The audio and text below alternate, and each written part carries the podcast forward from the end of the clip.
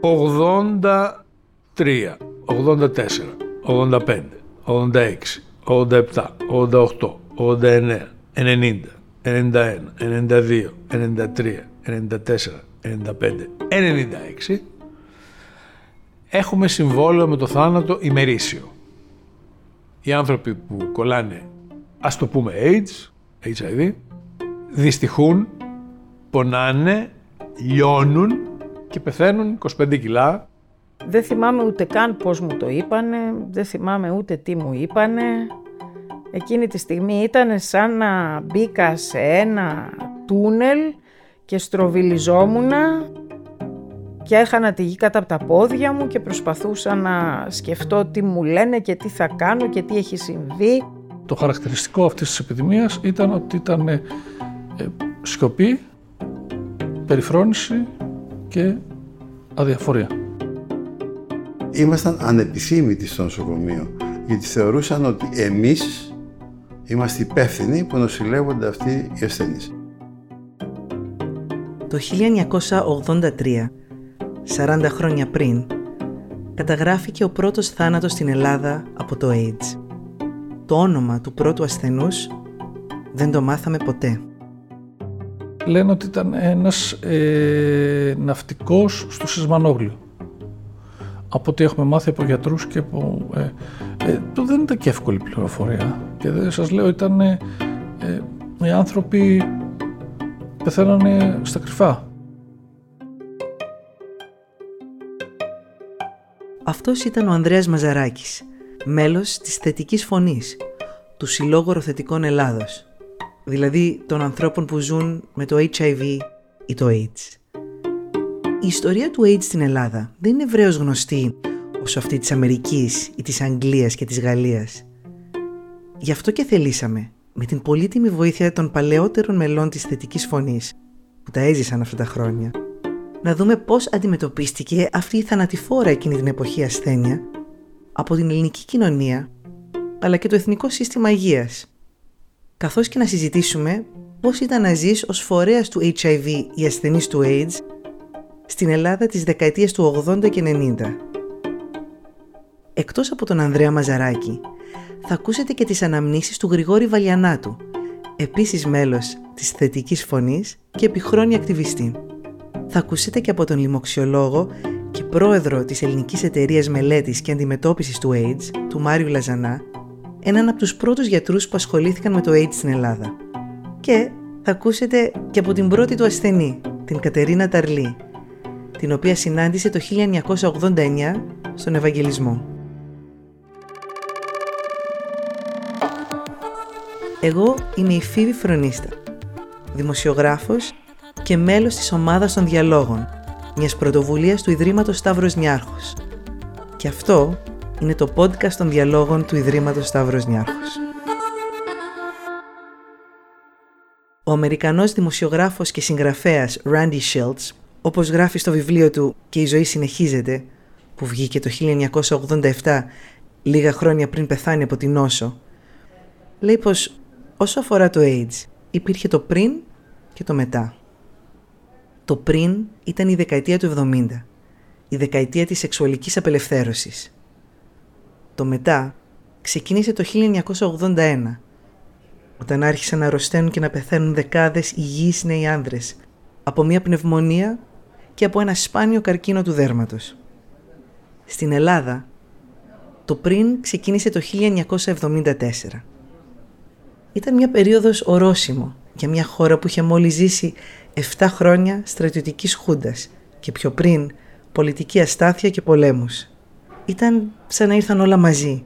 Η επαναφορά της δημοκρατίας, η νομιμοποίηση του Κομμουνιστικού Κόμματος Ελλάδος μετά από δεκαετίες, η ελευθερία του λόγου και της συνάθρησης και το 1981 ο ερχομός και η εκλογή ενός σοσιαλιστικού προοδευτικού κόμματος του Πασόκ που επέτρεψε τον πολιτικό γάμο και δημιούργησε το Εθνικό Σύστημα Υγείας η χώρα ζούσε ένα κλίμα ευημερίας και ειρήνης μετά από καιρό.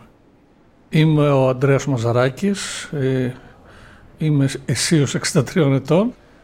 Ναι, πράγματι, μετά και τα πρώτα χρόνια μετά την πτώση της δικτατορίας, υπήρξε όλη αυτή η εφορία η οποία αγκάλιαζε όλους τους τομείς της ζωής. Η ελευθερία που ήρθε για τους περισσότερους, μια περίοδος που όλοι διεκδικούσαμε το δικαίωμα στην ελευθερία, στην, στη χαρά, στην, στον έρωτα. Γρηγόρης Βαλιανάτος, 67. Φανταστείτε ότι μετά τη Χούντα και περί το τέλος της δεκαετίας του 70, από το 76, το 77 κλπ, τότε αρθρώνεται ο πρώτος κινηματικός ομοφιλοφιλικός λόγος. Λέω ομοφιλοφιλικός, ο κόσμος μπορεί να λέει ΛΟΑΤΚΙ ό,τι θέλει, γιατί τότε έτσι το λέγαμε. Το 1980 απολύομαι από την ε, πολεμική αεροπορία και πάω στην Αμερική. Εκεί ε, ανακαλύπτω αυτόν τον περιραίοντα φόβο και τρόμο για μια αρρώστια των ομοφυλόφιλων, η οποία οφείλεται στο ότι είναι ανήθικοι, στο ότι κάνουν πολύ σεξ και με διαφορετικούς. Ναι, βρισκόμουν όταν πρώτο άκουσα για το AIDS, βρισκόμουν στο εξωτερικό φοιτητής. Τότε, ξέρετε, δεν υπήρχε ίντερνετ, δεν υπήρχε όλη αυτή η δυνατότητα πρόσβασης στην πληροφορία. Ε, προσπαθούσαμε να μάθουμε κάτι από ξένες εφημερίδες. Τα πρώτα χρόνια δεν ξέραμε ούτε καν τι είναι. Απλώς ξέραμε ότι οι άνθρωποι που πέφτουν θύματα αυτής της ασθένειας έχουν αργά ή γρήγορα ένα δύσκολο ε, θάνατο, ένα δύσκολο τέλος. 40 χρόνια πριν, άρα 83, πηγαίνω έρχομαι εδώ, στην Αθήνα, είμαι στο περιοδικό Αμφί ε, για την απελευθέρωση της ομοφιλοφιλικής επιθυμίας και τρελαινόμαστε βέβαια για το τι μπορεί να είναι αυτό το πράγμα και πόσο έχει επηρεάσει εντελώς αρνητικά την προσπάθεια που κάνουμε να, να βγάλουμε το κεφάλι από το νερό. Διότι έχουμε συνειδητοποιήσει ότι είναι πάρα πολύ δύσκολο να πεις ότι εμείς δεν, έχουμε, δεν είμαστε εκείνοι που έχουμε σχέση απόλυτη με αυτό επειδή είμαστε ομοφυλόφιλοι. Χωρίς να φέρεις την ομοφιλοφιλία στο ικρίωμα. Έπρεπε λοιπόν να βγούμε πρώτη φορά στη δημοσιότητα να πούμε καλησπέρα σας και ξέραμε ότι κάθε φορά που κάποιος μιλάει για το HIV είναι αδερφή και κάθε αδερφή που κυκλοφορεί είναι HIV. Μιλάμε, τότε για, μιλάμε για πάρα πολύ δύσκολη εξίσωση. Οι πρώτες περιγραφές στην Αμερική που πρώτο εντοπίσανε επιστημονικά και ιατρικά μάλιστα το αναφέραν σαν ο καρκίνος των γκέι γιατί είχαν βρει ότι ε, έχει κοινά χαρακτηριστικά σε συγκεκριμένες ομάδες πληθυσμών και επειδή οι ομάδες πληθυσμού που τότε πλήττονταν από το AIDS ήταν ε, στην Αμερική οι γκέι άνδρες, θεώρησαν ότι είναι κάτι το οποίο αφορά τους γκέι άνδρες, ένας, ένα είδος καρκίνου, ένα είδος άγνωστης ασθένειας. Μάριος Λαζανάς, παθολόγος λοιμωξιολόγος, Τώρα είμαι διευθυντής της παθολογικής και λοιμωξιολογικής κλινικής στο Γενικό Νοσοκομείο Ιασό. Συγχρόνως είμαι και πρόεδρος Ελληνικής Εταιρείας Μελέτης και Αντιμετώπισης του AIDS. Εγώ είχα την πρώτη επαφή με ασθενή το 1986 όταν ήμουν επερδής στον Ευαγγελισμό. Θυμάμαι ότι ήταν μια πολύ δύσκολη στιγμή. Νοσηλεύτηκε σε ένα ειδικό δωμάτιο το οποίο είχε προετοιμαστεί στον Ευαγγελισμό για αυτούς τους ασθενείς ντυθήκαμε σαν να ήμασταν αστροναύτες, μόνο σαν να μας βάλανε σκάφαντρο κατά κάποιο τρόπο, αλλά όχι μεταλλικό ή ελαστικό σκάφαντρο, με καπέλο, προσωπίδα, μάσκα, διπλά γάντια, μπλούζα, ποδονάρια. Το προσδιορίσαν λοιπόν αργότερα σαν το AIDS, μια κατάσταση του ανοσοποιητικού, μια επίκτητη ανοσοποιητική ανεπάρκεια, όπως λέγεται ιατρικά, το οποίο τι κάνει, παραλύει το σταδιακά και το ανοσοποιητικό σύστημα με αποτέλεσμα οι άνθρωποι να πεθαίνουν από ένα σύνολο άλλων καιροσκοπικών ασθενειών. Γι' αυτό και ονομάστηκε σύνδρομο, δηλαδή δεν πέθανε από κάποια συγκεκριμένη πάθηση, αλλά από αρκετές παθήσεις ή από ένα σύνολο παθήσεων. Ε, σύντομα η επιστήμη διαπίστωσε ότι αυτό οφείλεται σε ένα συγκεκριμένο ιό, τον ιό του HIV, είναι ο ιός της ανθρώπινης ανοσοεπάρκειας και σύντομα διαπίστωσαν ότι είναι ένα θέμα που αφορά όλους τους ανθρώπους, όχι μόνο τους γκέι άνδρες. Τώρα οι ασθενείς εκείνης της εποχής ήταν ασθενείς οι οποίοι, τους οποίους δεν τους έχουμε τώρα, δεν τους ζούμε. Ήταν πολύ βαριές, πολύ βαριά ασθενείς εκείνη την εποχή, γιατί κατ' ουσία δεν υπήρχαν φάρμακα. Μιλάμε για άτομα τα οποία είχαν υψηλούς πυρητούς, ήταν πάρα πολύ αθηνατισμένοι, είχαν φοβερές διάρειες, ε, είχαν νεοπλασίες, είχαν δερματικά εξανθήματα, είχαν το καπόζι, δηλαδή το οποίο κανείς μπορεί να τους έβλεπε στον δρόμο και να πει να αυτός έχει HIV λίμωξη, έχει HIV λίμωξη γιατί είχε το, τα εξανθήματα καπόζι. Και βέβαια, δηλαδή ήταν πάρα πολύ στο πρόσωπο, αλλά και στη συνέχεια με τις κάποιες θεραπείες που υπήρχαν εκείνη την εποχή, κάνανε λιποδιστροφία, δηλαδή έμπαιναν μέσα τα μάγουλά τους και ήταν εμφανές, κάποιοι είχαν λιποδιστροφία, κάποιοι είχαν λιποϊπερτροφία, δηλαδή είχαν διόγκωση της χιλιάς και πίσω είχαν διόγκωση στον, στον αυχένα. Δηλαδή τότε ε, μπορούσες να δεις ανθρώπους στον κόσμο, στον δρόμο και να πεις «Να, αυτός είναι άρρωστος ο οποίος έχει AIDS». Κάποιοι αρρώστηναν και έφευγαν γρήγορα. Αυτούς βλέπαν οι γιατροί και αυτή ήταν και η δημόσια εικόνα της ασθένειας για πάρα πολλά χρόνια. Άλλοι όμως δεν εμφάνιζαν κανένα σύμπτωμα και το μαθαίναν τυχαία και συχνά με τραγικό τρόπο. Την Κατερίνα ήταν η πρώτη μας ασθενής να έρθει από τη Γαλλία. Δηλαδή η Κατερίνα που το ήρθε σε εμάς στον Ευαγγελισμό το 1989 και είναι η πρώτη καρτέλα ασθενούς την οποία είχαμε στο νοσοκομείο. Με την HIV λίμωξη η οποία προϋπήρχε από την ε, διαμονή της ε, στη Νέα Υόρκη. Λέγομαι Κατερίνα Ταρλή, είμαι 64 χρονών και είμαι συνταξιούχος πλέον. Στην Αμερική πήγα χωρίς να το σκεφτώ καλά-καλά. Γενικά έκανα πράγματα στη ζωή μου χωρίς να τα σκεφτώ. Δεν μετανιώνω για αυτό που ήμουνα. Παρορμητική αυτή είμαι, τι να κάνουμε. Επειδή χώρισα εδώ, Νόμιζα ότι φεύγοντας για Αμερική θα αφήσω τα προβλήματα και τη ζωή μου πίσω και θα ξεκινήσω μια άλλη ζωή. Δεν είναι έτσι βέβαια. Η Κατερίνα είχε ήδη δύο παιδιά από τον πρώτο της γάμο. Και μετά από ένα διάστημα τα έφερε και αυτά στην Αμερική για να ζήσουν μαζί τη νέα ζωή τους. Εκεί λοιπόν ε, ε μου γνώρισαν κάποιον για να κάνω ένα λευκό γάμο.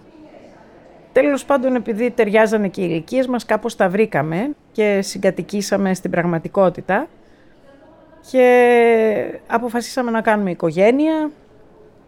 Έκανα ένα τρίτο παιδάκι εκεί, το οποίο με το που γεννήθηκε μετά από πολύ λίγο χρονικό διάστημα άρχισε να παρουσιάζει διάφορα προβλήματα υγείας και να μπαινοβγαίνουμε στα νοσοκομεία και να προσπαθούμε να δούμε τι φταίει και τι έχει το μωρό και γιατί ανεβάζει πυρετό μετά από πάρα πολλές εξετάσεις, περίπου 1,5 με 2 μήνες μέσα έξω, μέσα έξω στα νοσοκομεία, αποφασίσαν να του κάνουν και ένα διαγνωστικό τεστ για HIV. Δεν μπορούσαν βέβαια να κάνουν στο μωρό, γιατί ήταν μωρό, έπρεπε να κάνουν σε μένα.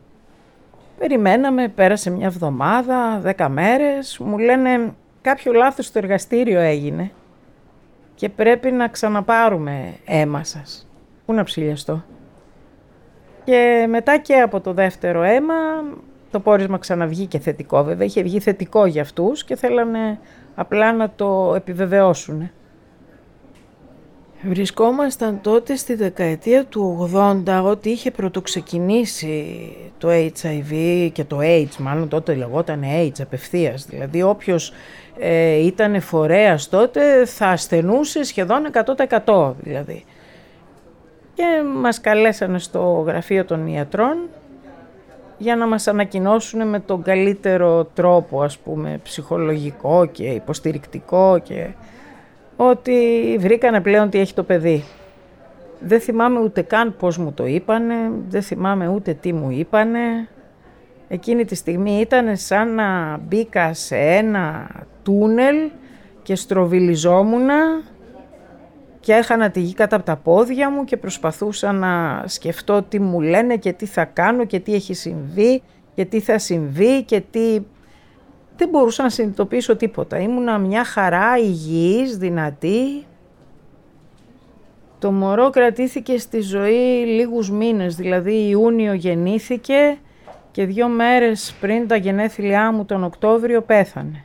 Και θυμάμαι χαρακτηριστικά ότι είχα προετοιμαστεί εγώ για το φευγιό του, γιατί μέχρι τότε αγωνιζόμουν τι να κάνω, εναλλακτικές θεραπείες, οτιδήποτε μπορούσα να κάνω, να πάρω το παιδί μου, να πάω σε κάποιο άλλο κέντρο εναλλακτικών θεραπείων για να μπορέσω να το σώσω. Ε, δεν μου το έδιναν βέβαια, αυτό ήταν το τρελό, γιατί εγώ δεν είχα γίνει Αμερικανίδα πολίτης ακόμα, αλλά το μωρό που γεννήθηκε εκεί ήταν Αμερικανός πολίτης και δεν μου δίνανε έναν Αμερικανό πολίτη ε, επειδή εγώ το ζητούσα έτσι και ντε, ας πούμε, θέλω να το πάρω. Τέλος πάντων το θέμα ήταν πέρα από τα διαδικαστικά ότι κάποια στιγμή ένιωσα τόσο έτοιμη ότι το παιδί πρέπει να φύγει πλέον, βασανίζεται έτσι όπως είναι εδώ, γιατί ήταν στα μηχανήματα, στο οξυγόνο, ε, είχε πλέον ε, του μπανιαστεί από τους ορούς, έκανε κατακράτηση υγρών, είχε γίνει ένα μπαλονάκι ας πούμε, το οποίο δεν είχε και συνείδηση, δεν ξέρω, είχε πέσει σε κόμμα υποθέτω, γιατί δεν είχα και επαφή μαζί του, ας πούμε, ούτε τα ματάκια του άνοιγε να με κοιτάξει, να με και σήκωσα ψηλά το βλέμμα μου στον ουρανό και λέω είμαι έτοιμη. Μπορείτε να το πάρετε. Και μέσα σε 10 λεπτά έφυγε το μωρό. Το λέω χρόνια τώρα μετά και συγκινούμε. Ήταν εκπληκτική η αντιμετώπιση που είχα από τους νοσηλευτές εκεί. Μπαίνει μία νοσηλεύτρια να μου πει ότι πρέπει να ετοιμάσουν το μωρό και να αποχωρήσω. Και της λέω, σας παρακαλώ, μπορείτε να με αφήσετε λίγο μαζί του, λιγάκι. Οκ, μου λέει, εντάξει. Μου το έδωσε στην αγκαλιά μου και καθίσαμε έτσι και μιλάγαμε. Πρέπει να ήταν κάνα 20 λεπτό, μισάωρο.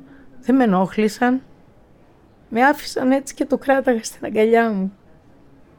Πήγε στο φως αυτό το παιδάκι και με άφησε και εμένα να γνωρίσω το φως. Ήταν, ε, δεν ξέρω, ή είμαι πολύ ρομαντική ή το σκέφτομαι έτσι ότι ήταν πολύ συμβολικά και σημαδιακά όλα αυτά για τη ζωή μου.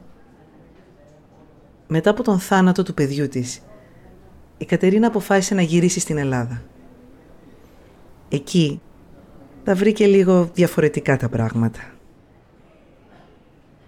Όταν ήρθα βέβαια πίσω στην Ελλάδα, και χρειάστηκε να κάνω κάποια έκτρωση και χρειάστηκε να πάω σε νοσοκομείο για άλλους λόγους. Δεν είχα αρρωστήσει ποτέ, δεν είχα νοσήσει. Η αντιμετώπιση ήταν φρικτή, δηλαδή ε, ούτε σεντόνια πάνω στον άιλον, ε, όχι οι αστροναύτες να ντυνόντουσαν, να εξυπηρετούσαν τελευταία στιγμή όταν έλεγαν οι βάρδιες αφού είχαν περάσει όλοι οι άλλοι ασθενείς από εξωτερικά ιατρία. Δεν σε έβαζαν δηλαδή στη σειρά προτεραιότητος που είχες, γιατί θα μόλυνες το χώρο, το κάθισμα, το, το γραφείο του γιατρού, δεν ξέρω τι, αλλά ναι, ήταν ένα άτομο που από μακριά αναβόσβηνε ένα κόκκινο φωτάκι θα έλεγα, μεταφορικά βέβαια, ότι προσοχή, προσοχή, απομακρυνθείτε. Ήταν τέτοια η αντιμετώπιση εδώ. Τη δεκαετία του 80 στα τέλη πλέον, γιατί γύρισα το 88 εδώ. Ναι, ήμασταν πολύ πίσω. Δεν είχαμε πολύ καλή υποδοχή από τους υπόλοιπους συναδέλφους, γιατρούς και το νοσηλευτικό προσωπικό για τις ασθενείς στους οποίους νοσηλεύαμε. Ε, ήμασταν ανεπιθύμητοι στο νοσοκομείο, γιατί θεωρούσαν ότι εμείς είμαστε υπεύθυνοι που νοσηλεύονται αυτοί οι ασθενείς. Υπήρχε μια ελιπέστατη ενημέρωση στην Ελλάδα για το πώς μεταδίδεται ο ιός. Υπήρχε ένας πανικός, πανικός κυρίως από το νοσηλευτικό προσωπικό αλλά και από τους γιατρούς, νοσηλείας και φροντίδας αυτών των ασθενών. Δεν σας κρύβω ότι υπήρχε ένας συνάδελφος, ο οποίος ήταν και φίλος μου, ο οποίος χαριτολογώντας, αλλά δεν νομίζω ότι το έλεγε χαριτολογώντας, ότι δεν σου δίνω το χέρι να σε χαιρετήσω γιατί φοβάμαι πως με κολλήσεις. Λοιπόν, σε αυτό το πλαίσιο δουλεύαμε τότε, δουλεύαμε πάρα πολλές δυσκολίες. Ε, υπήρχε ένα κομμάτι, σημαντικό κομμάτι του νοσηλευτικού προσωπικού που με αυτοθυσία φρόντιζε αυτούς τους ασθενείς και σιγά σιγά προσπαθούσαμε αυτή την, το φόβο που υπήρχε για αυτούς τους ασθενείς να τον, να τον μειώσουμε εκπαιδεύοντας το προσωπικό, εκπαιδεύοντας τους γιατρούς, λέγοντας το πώς μεταδίδονται ασθενεί, αλλά βλέποντας και τη δική μας συμπεριφορά. Μην νομίζω όμως και εμείς τον πρώτο καιρό δεν είχαμε και εμείς κάποιες φοβίες. Γιατί μπορεί να ξέραμε ότι ξέραμε, αλλά το κλίμα δεν ήταν, δεν ήταν ευνοϊκό. Χρησιμοποίησαμε υποχρεωτικό γάντια, παίρναμε μέτρα προφύλαξης, που και αυτά σιγά σιγά όμως αμβλήθηκαν. Οι πρώτες διαφημίσεις που βγήκαν για το AIDS, τόσο στην Ελλάδα όσο και στον υπόλοιπο κόσμο, ήταν σχεδιασμένες να σε τρομοκρατήσουν.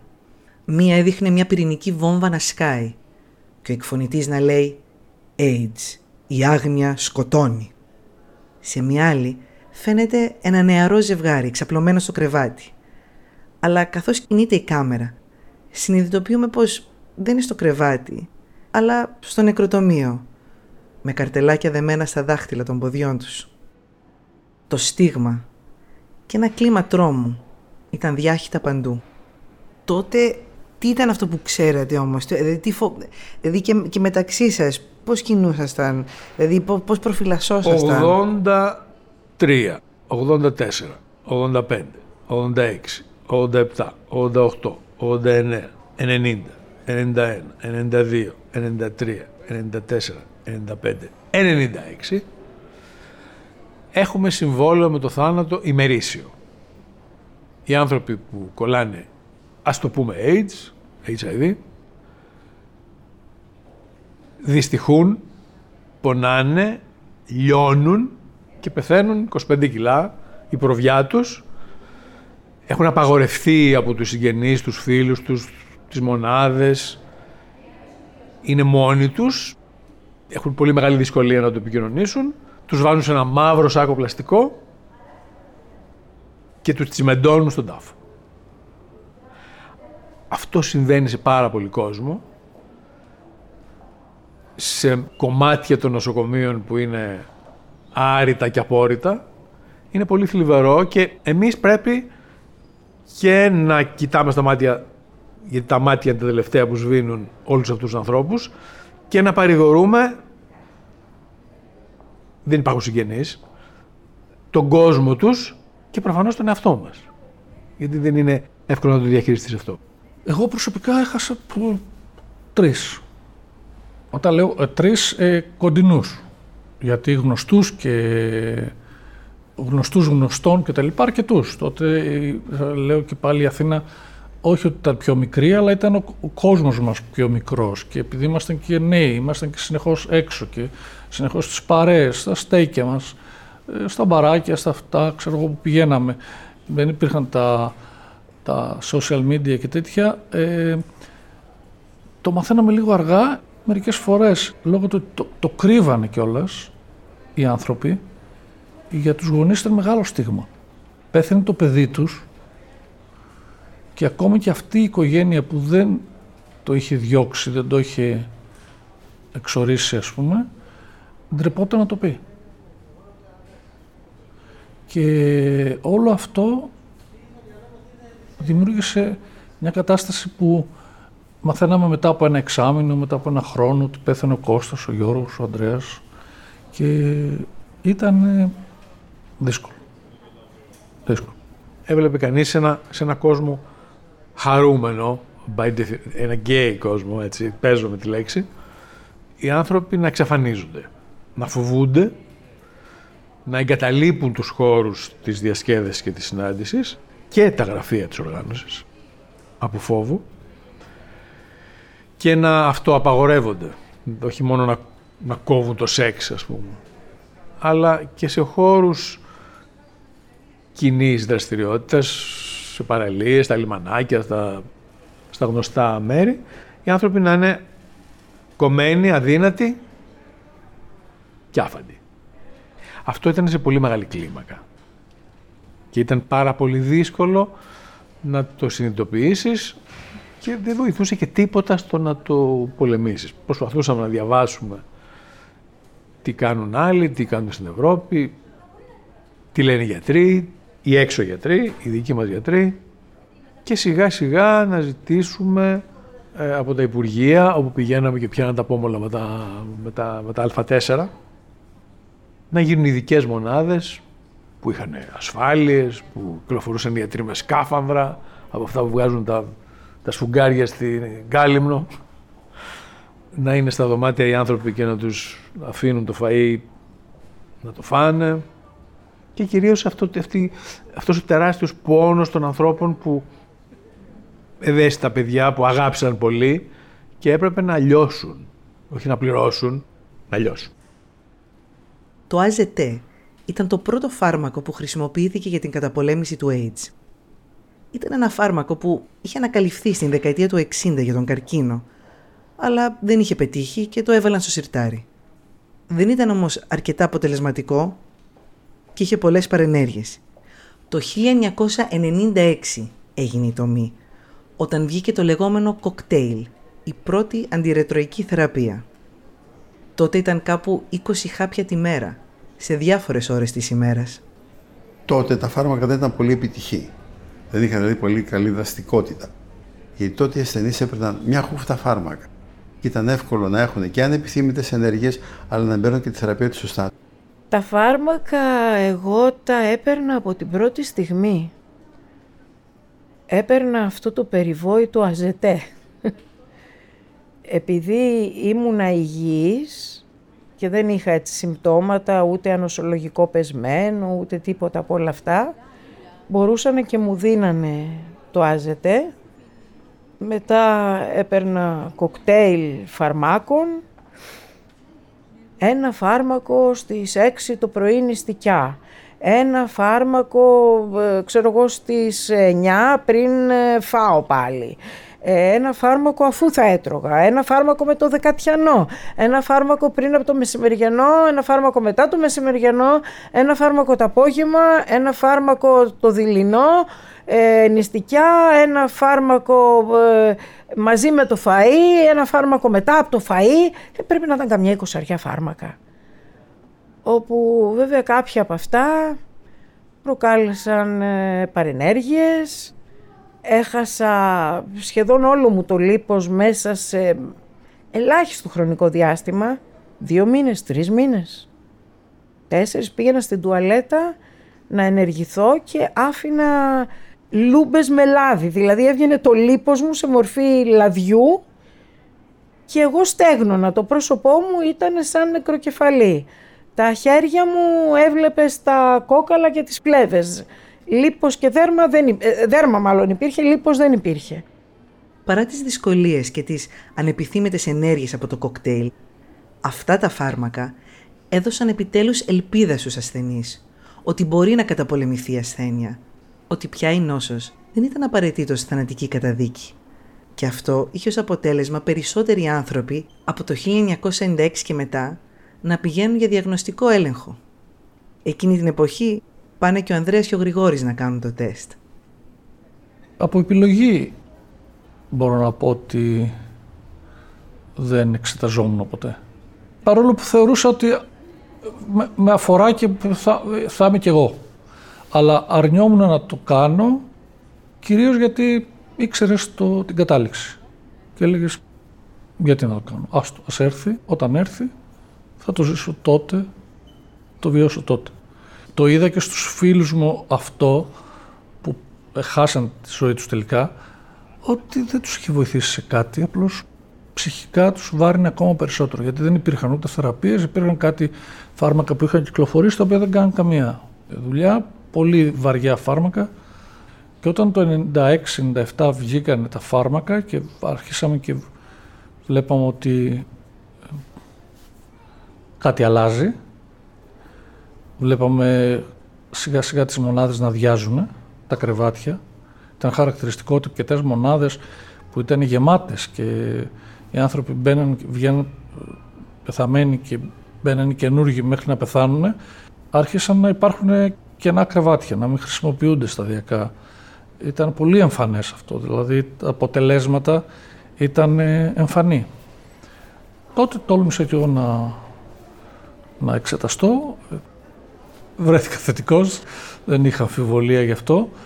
Και βέβαια το αντιμετώπισα ίσως και επειδή έχω ζήσει όλη αυτή την περίοδο, την προηγούμενη, μέσω των φίλων, των γνωστών, όλο αυτό το, το βάρος, στη δική μου περίπτωση μου φάνηκε ότι ήταν πολύ πιο εύκολο.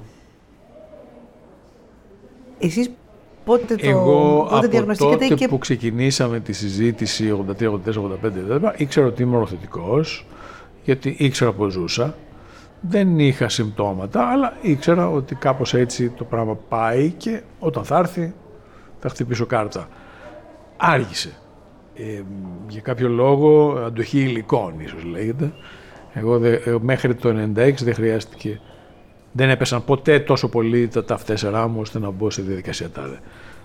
Έτρεχα και δεν προλάβαινα. Ε, έτυχε, εντελώς. Αλλά έχασα πάρα πολλούς φίλους και εγκόμενός μου πέθανε ε, σύντομα. Από εκεί και πέρα νομίζω ότι η αδρεναλίνη σε αυτά τα, σε αυτά τα κοντά στα ατυχήματα, γύρω στα ατυχήματα, δεν σε, δεν αφήνει, δεν με άφησε να τσακίσω εμένα. Άλλους τους τσάκισε. Όμως εσύ πιστεύεις ότι δεν θα πάθει. Εγώ πιστεύω ότι δεν θα πάθαινα ποτέ τίποτα. Και τώρα αν, αν με ρωτήσετε πώς αυτό το πράγμα μπορεί να συμβεί, τι γαϊδούρι μπορείς να είσαι, δεν το καταλαβαίνω. Αλλά καταλαβαίνω ότι μόνο έτσι μπορεί να ζήσεις. Όταν όλοι λένε πέσε, πέσε. Και για μένα αυτό τη νύχτα κυρίως, γιατί τότε βγαίνουν από τις κρυψώνες τους οι αδερφές, έπρεπε να ζήσουμε σε μέρη προφυλαγμένα, όπου ήταν ειδονικά, ήταν ε, διασκεδαστικά, ήταν ασφαλή και μπορούσε να δημιουργήσει ένα, μια, ένα μικροκλίμα ώστε αυτοί οι άνθρωποι να μπορούν να αντέχουν τη μέρα. Μέχρι να πεθάνουν. Ο Ανδρέας και ο Γρηγόρης ανήκαν στην ΛΟΑΤΚΙ κοινότητα και ήταν ενεργοί σε διάφορες οργανώσεις και πρωτοβουλίες για την υπεράσπιση των δικαιωμάτων των οροθετικών. Ο Γρηγόρης συγκεκριμένα έβγαινε συχνά δημοσίως και έδινε συνεντεύξεις σε εκπομπές. Ήμουν ο κύριος AIDS. Εκτός από το κύριος Γκέι. Και μάλλον δεν υπήρχε και διαφορά μεταξύ του ενός και του άλλου, το οποίο είναι πολύ θλιβερό, αλλά είναι και μια δύναμη.